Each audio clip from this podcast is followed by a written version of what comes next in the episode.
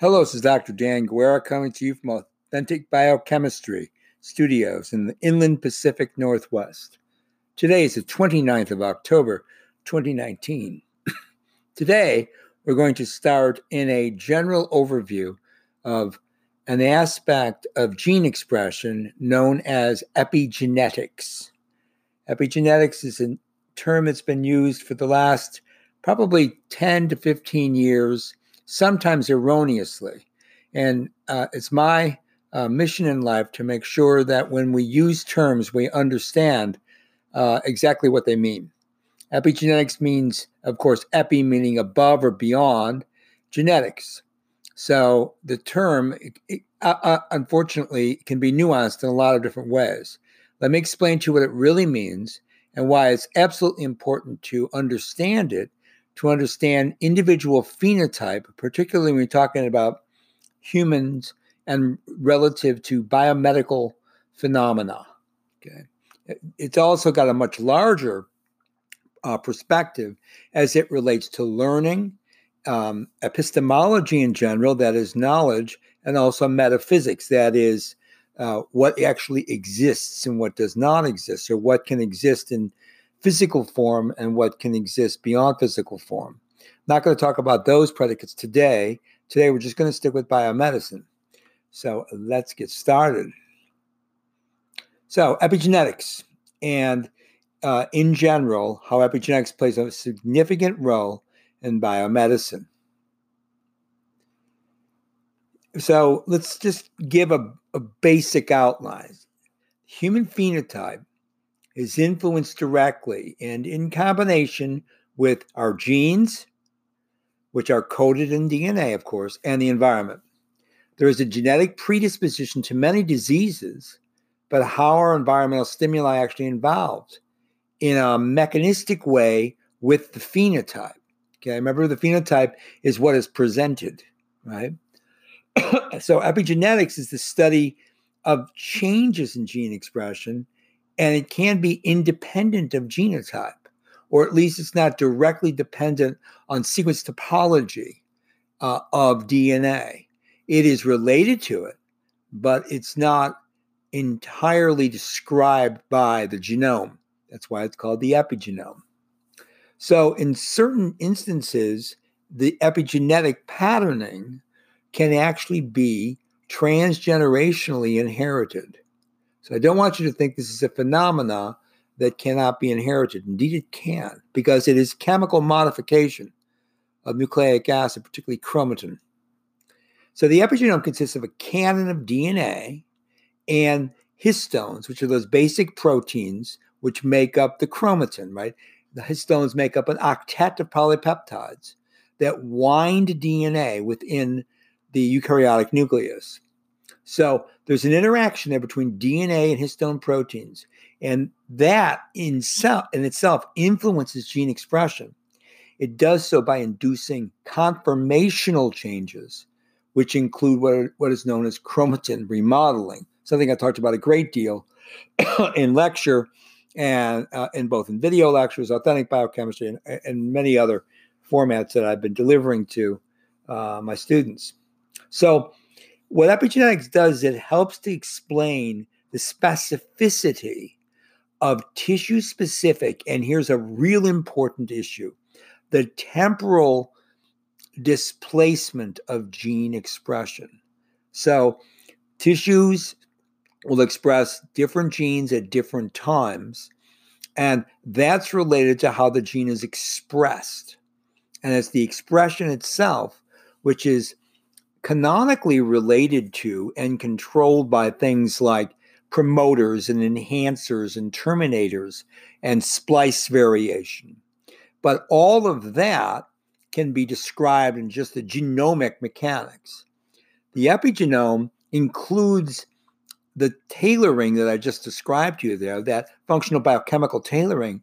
But on top of that is how environment can correct or can um, pleiotropically alter the way the gene is expressed at any given mediacy and even at an immediate level, depending upon stressors input and feedback control.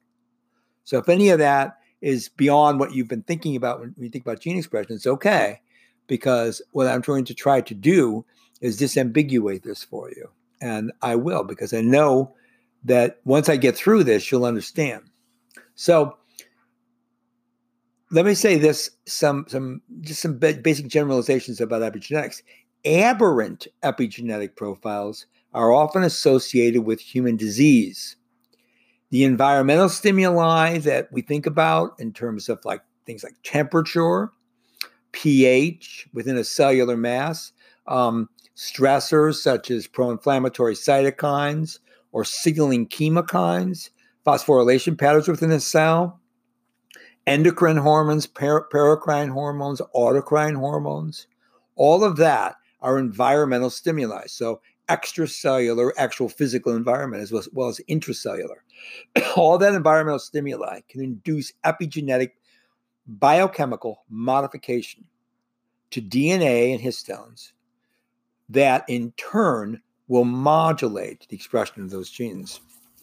So, beyond that, there's also something called microRNA. MicroRNA impact protein abundance, and, they, and these molecules do so through a post transcriptional regulation of mRNA, and therefore controls the expression of numerous mRNAs through numerous microRNAs. And when microRNAs become dysfunctional, gene expression becomes aberrant. Okay.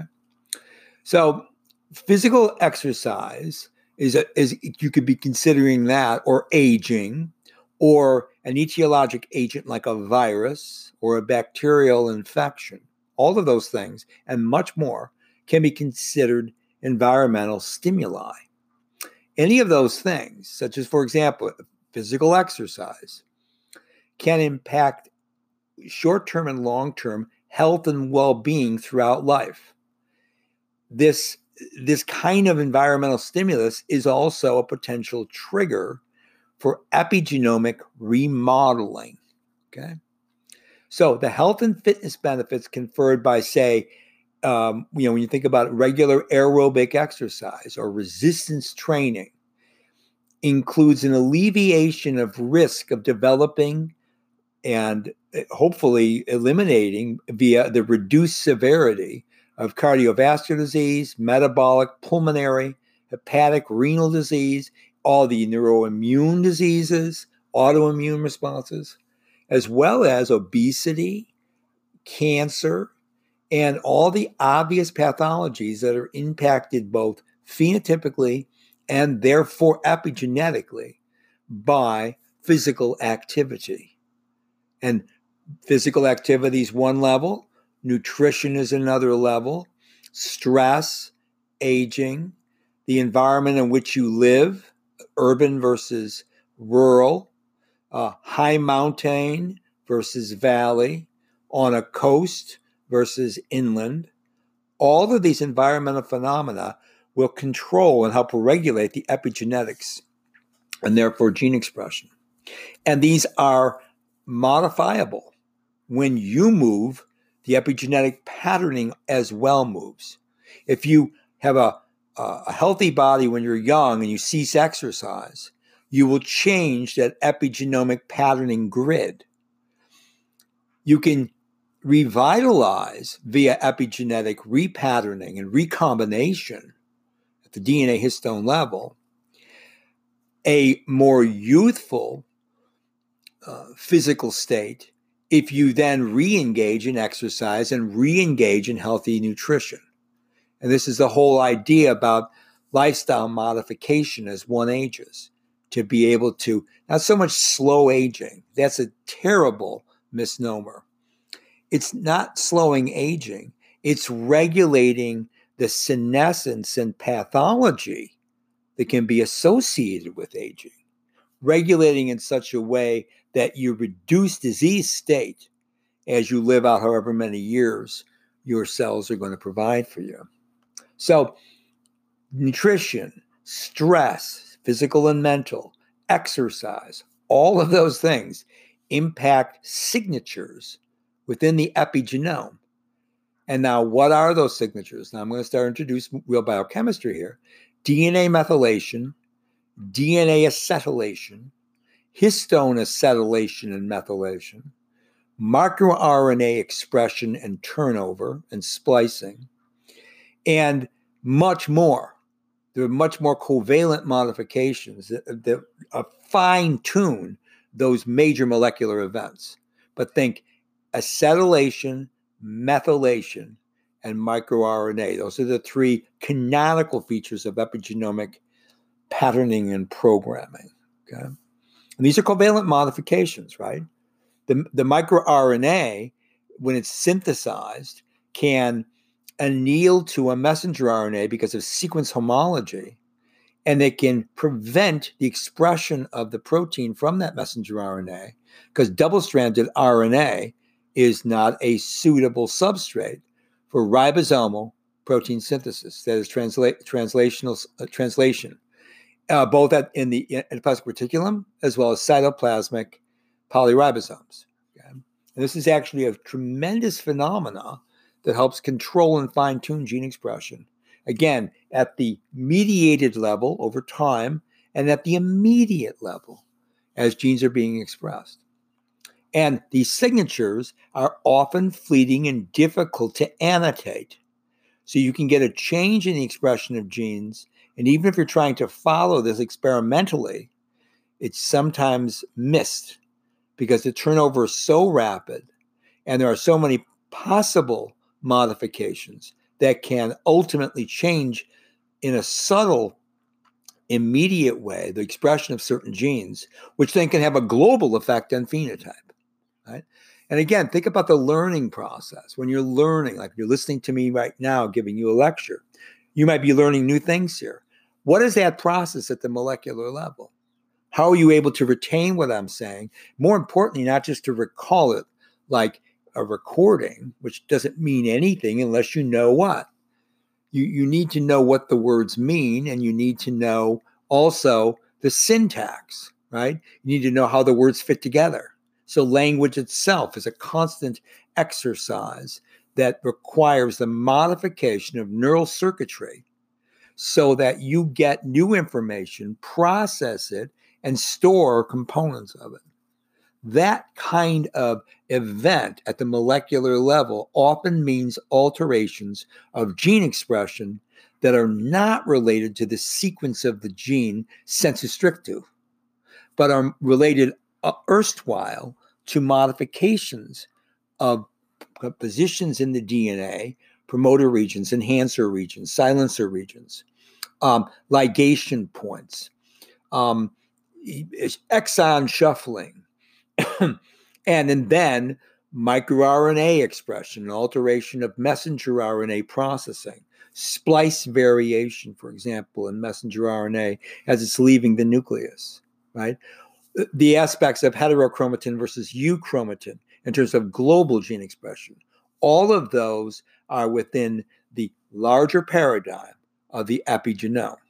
So this isn't a rare and insignificant molecular event in the cell. This is a common molecular event in the cell. The only reason you don't learn about it, um, except in more sophisticated courses, is because we have only now begun to unravel it. And there aren't any, uh, as far as we can see, specific canon of law about how the epigenetic reprogramming occurs. And that makes perfect sense because you can't have strict laws when you are an, an organism that's living in the environment. Living in the environment means you have to deal with uncertainty. And uncertainty then translates the molecular level to changes in gene expression, which sometimes then become patterned and become indelible and stay in place in situ when they're called upon for the uh, specific rendering of that gene expression necessary for recalling aspects of life. Okay. That is the key feature here. Okay. And, and again, we can talk about this at the molecular level, and we can talk about this at the physiological level, and we can also talk, talk about this in the phenotype written large. that is whether or not you gain weight when you eat more food. Part of that is related to epigenetic reprogramming that your body's been going through, and cells in your liver and your kidney and your gut have been processing uh, as they turn over and then providing methylomic signatures and acetylomic uh, signatures over an entire lifespan. Or those methylomes, acetylomes, sumalomes, and, th- and other covalent modifications can be rendered uh, completely um, ablated, and then a whole new program can be initiated depending on environmental interaction with the genome and the epigenome via the neuroimmunosystem that becomes a neuroimmunoepigenetic reprogramming of, of the entire organism in a very complex, non stochastic way, yet apparently stochastic as it relates to molecular events. Okay, so this is a very important thing. Ultimately, you end up with phenotype. So, phenotype has environmental influences, and part of it is also a determined event. What is in the determined aspect of phenotype are things like inheritance of specific genetics. But the environmental influence also plays a role in phenotype. So, in, in a larger understanding, the environmental influences relate to non inherited, what we call epigenetic determinations. And then we have genomic imprinting and we have inheritance, both of which feed into epigenetic reprogramming and indeed can become inherited epigenetic determinations. Inherited epigenetic determinations. Okay. So I want you to get I want you to get that understanding because it's a constant dynamic system. It's not a system that is closed to the environment ever. And indeed, all the way from conception to death, epigenomic repatterning and reprogramming are at work.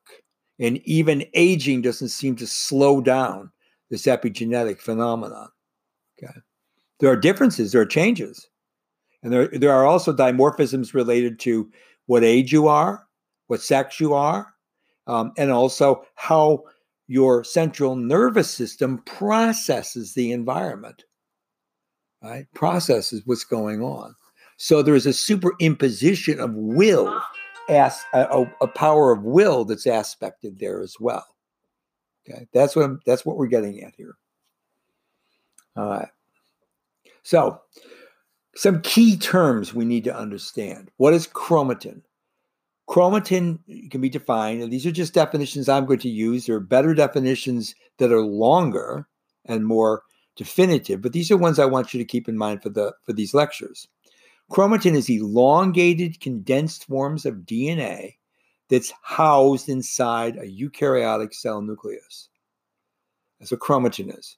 What is DNA methylation? That's an epigenetic modification which encompasses an addition of a methyl group, okay, to DNA CPG, cytosine separated by the phosphodiester bond, to guanine, and even non CPG sites within the DNA. So there are CPG enriched locations within the DNA. We call them CPG islands. And those tend to be major sites of alteration of methylation. We'll get into that detail in a minute. Where that happens on the cytosine residue.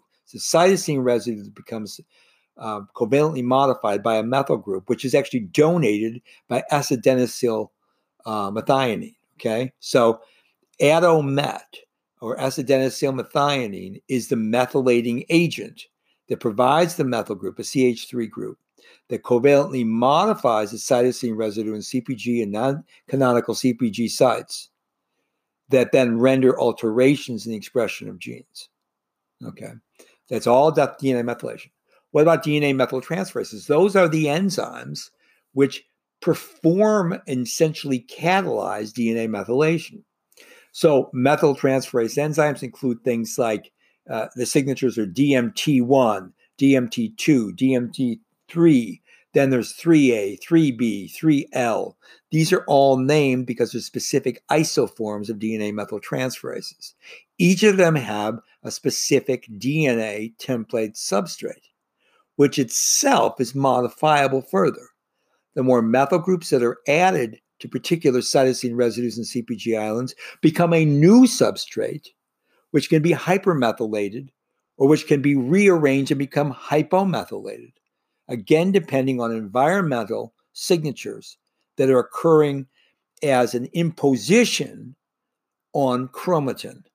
And the imposition has to again do with the movement of molecules in and out of the nucleus, including ADOMET, including the methyltransferases, but other molecules such as kinases, enzymes which add phosphate, for example, which will further alter the micromolecular environment thus allowing for changes in methylation um, patterns.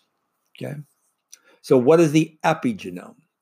The epigenome is all epigenetic modifications, including its DNA methylation, and numerous histone modifications, such as acetylation, just one that's a major one, but one one uh, example.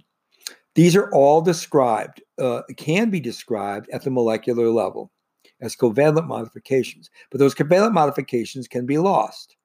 You add a methyl group, you add an acetyl group, you can remove it with uh, with enzymes which demethylate, which enzymes which deacetylate. In fact, we've talked about these many times in both authentic biochemistry and my VeriMed video lectures.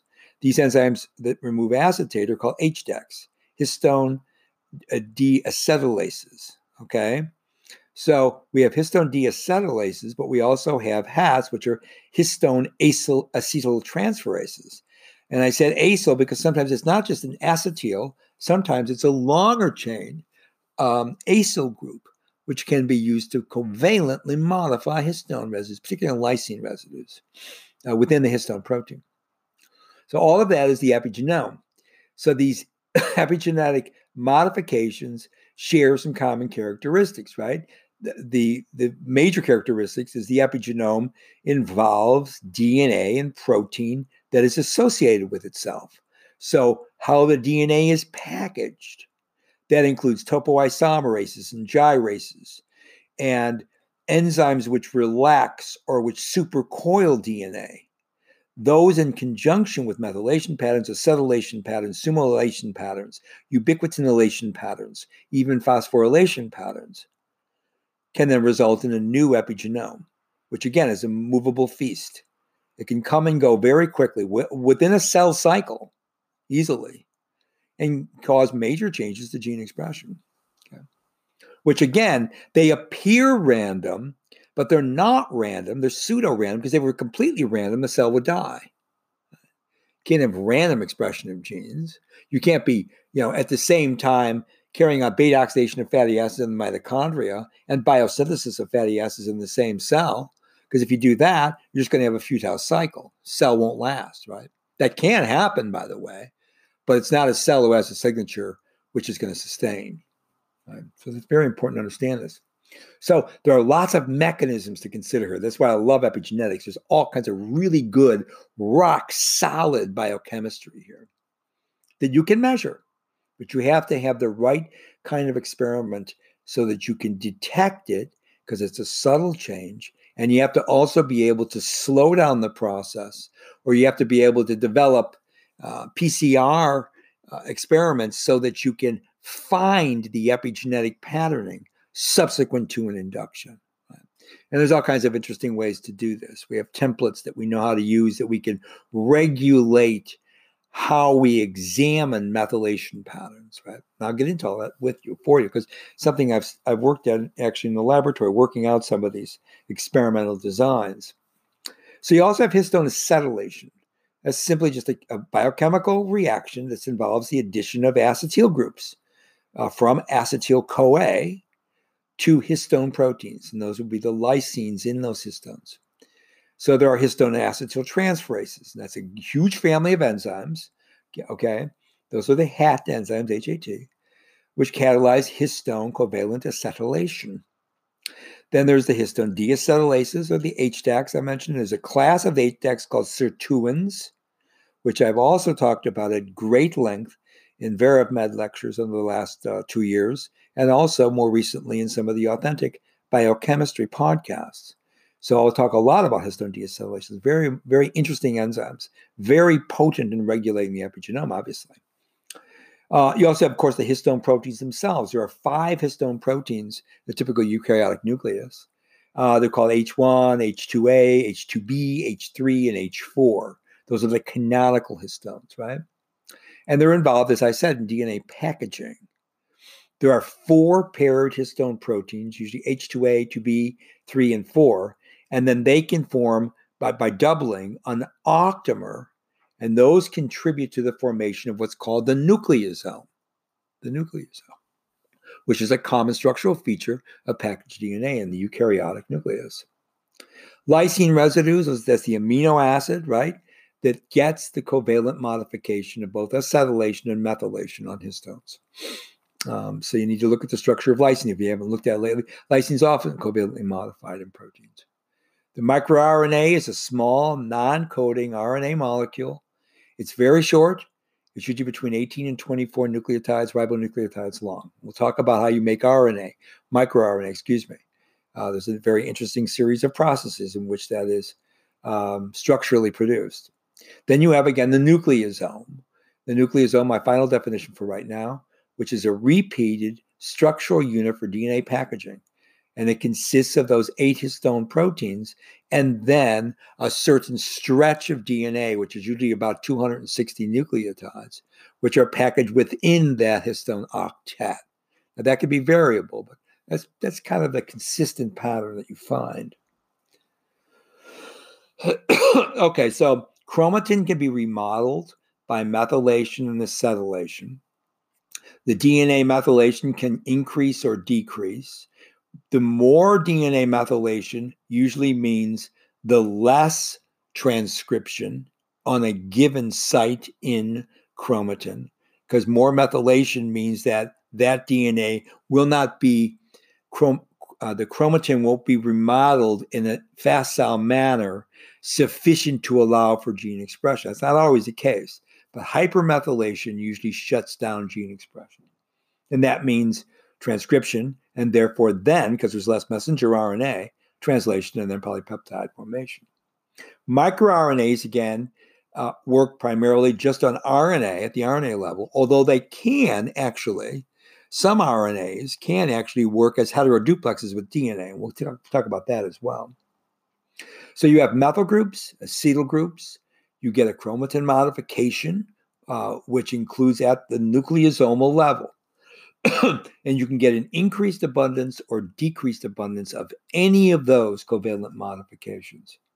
And again, it's not a random phenomena, okay? But it's a phenomenon that can appear random because of the complexity of those interactions. And that's what I want you to understand that that uh, what I'm describing to you sounds very uniform, but it's not uniform. So I'm going to stop here when I pick up again on part, uh, uh, this is going to be a long series on epigenetics. We're going to start talking about microRNAs and we'll finish that discussion. So for right now, this is Dr. Dan Guerra from Authentic Biochemistry saying bye for now.